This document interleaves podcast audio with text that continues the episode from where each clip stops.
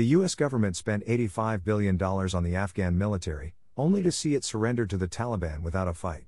Now the son of a former defense minister is spending millions to buy a luxury mansion with a view of Los Angeles.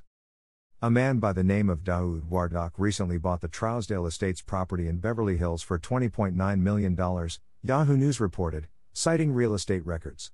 He was described as an ethnic Pashtun refugee born in 1977, with public records showing him as president of AD Capital Group, based in Miami, Florida. Wardak already owns a $5.2 million at the St. Regis Bal Harbour Resort in Miami Beach, according to the same sources. His new Beverly Hills mansion, known as the Carla Ridge Residence, was recently redesigned in a contemporary minimalism style and offers views of the Los Angeles skyline through its glass walls. Daoud is the younger son of Abdul Rahim Wardak, who served as defense minister in the US backed government in Kabul between 2004 and 2012. The former Mujahideen fighter was a key player in setting up the Afghan National Army, ANA, the same force that collapsed without a fight in August, leaving the Taliban in control of the country even before U.S. troops had a chance to leave. The Pentagon spent an estimated $85 billion over the past 20 years on the ANA, including on weapons, equipment, and paying the soldiers' salaries. There were persistent allegations over the years that some ANA commanders were falsifying the number of troops under their command, so called ghost soldiers, so they could pocket the difference.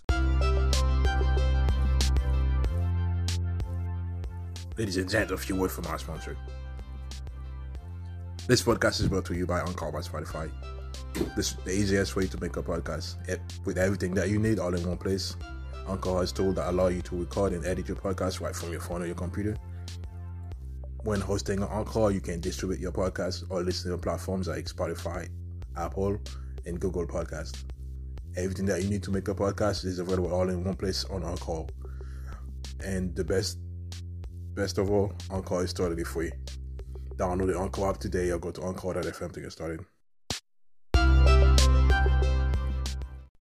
While Wardak toured Western capitals to advocate for funding the ANA, he clearly didn't believe in the future of Afghanistan enough to leave his children there. Both Daoud and his older brother Hamed ended up in the U.S., where Hamed ran a military contracting company, NCL Holdings, getting paid by the Pentagon to secure supply routes in Afghanistan. Hamed Wardak was also mentioned as CEO of Ludus Athletics, a lifestyle brand inspired by Miami with a motto of Love the World, which organized a beach volleyball tournament in March 2012. Less than five months later, his father was ousted from his defense ministry perch in a parliamentary no confidence vote. Ludus appears to be defunct now, however, and features nowhere in Hamed Wardak's LinkedIn biography.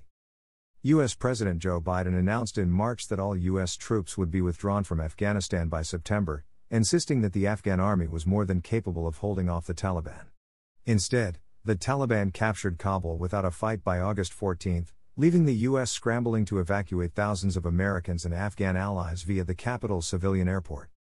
Biden described the airlift that brought out 124,000 people, but left some U.S. citizens and many more Afghan allies behind, as an extraordinary success, while the Pentagon leadership rejected calls to resign in the aftermath.